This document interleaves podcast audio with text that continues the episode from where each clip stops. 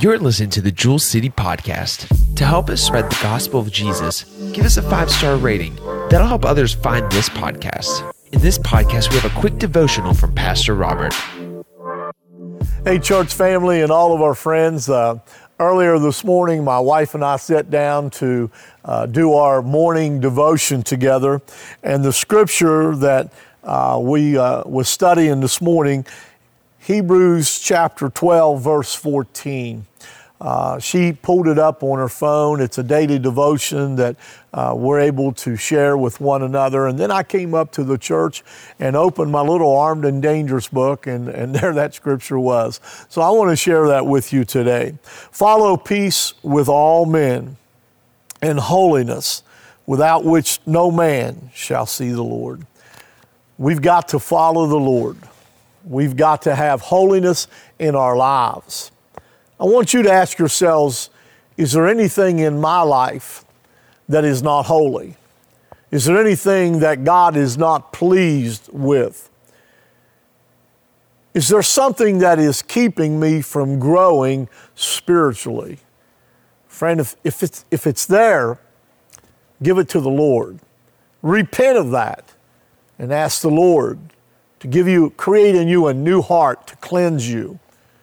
And then it says we're supposed to live in peace with all men. Is there somebody in your life that you need to make things right? You know, it was just uh, three or four weeks ago. The Lord revealed something to me in my spirit where I had been carrying an offense for maybe at least 15 years, I would say. And I didn't even actually realize that I had really been carrying that offense. And I FaceTimed that individual, they live in another state, and I made it right with them. And they were kind of blindsided, they didn't even realize it.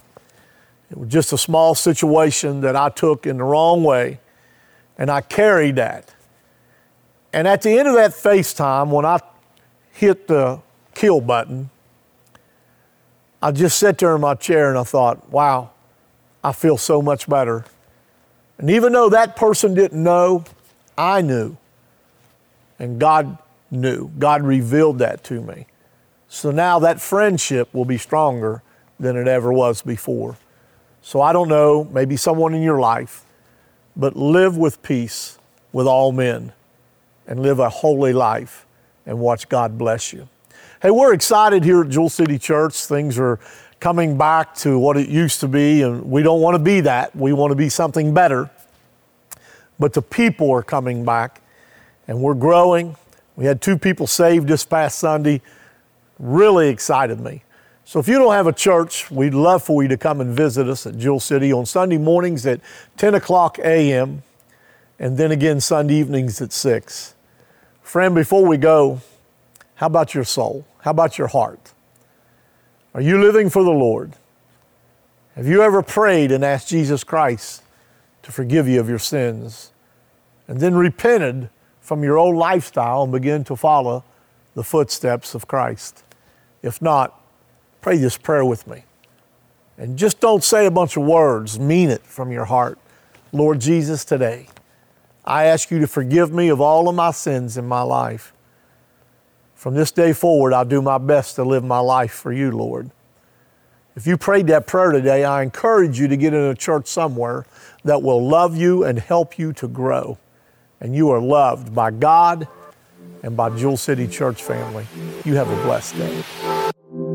Thank you for listening to the Jewel City Podcast.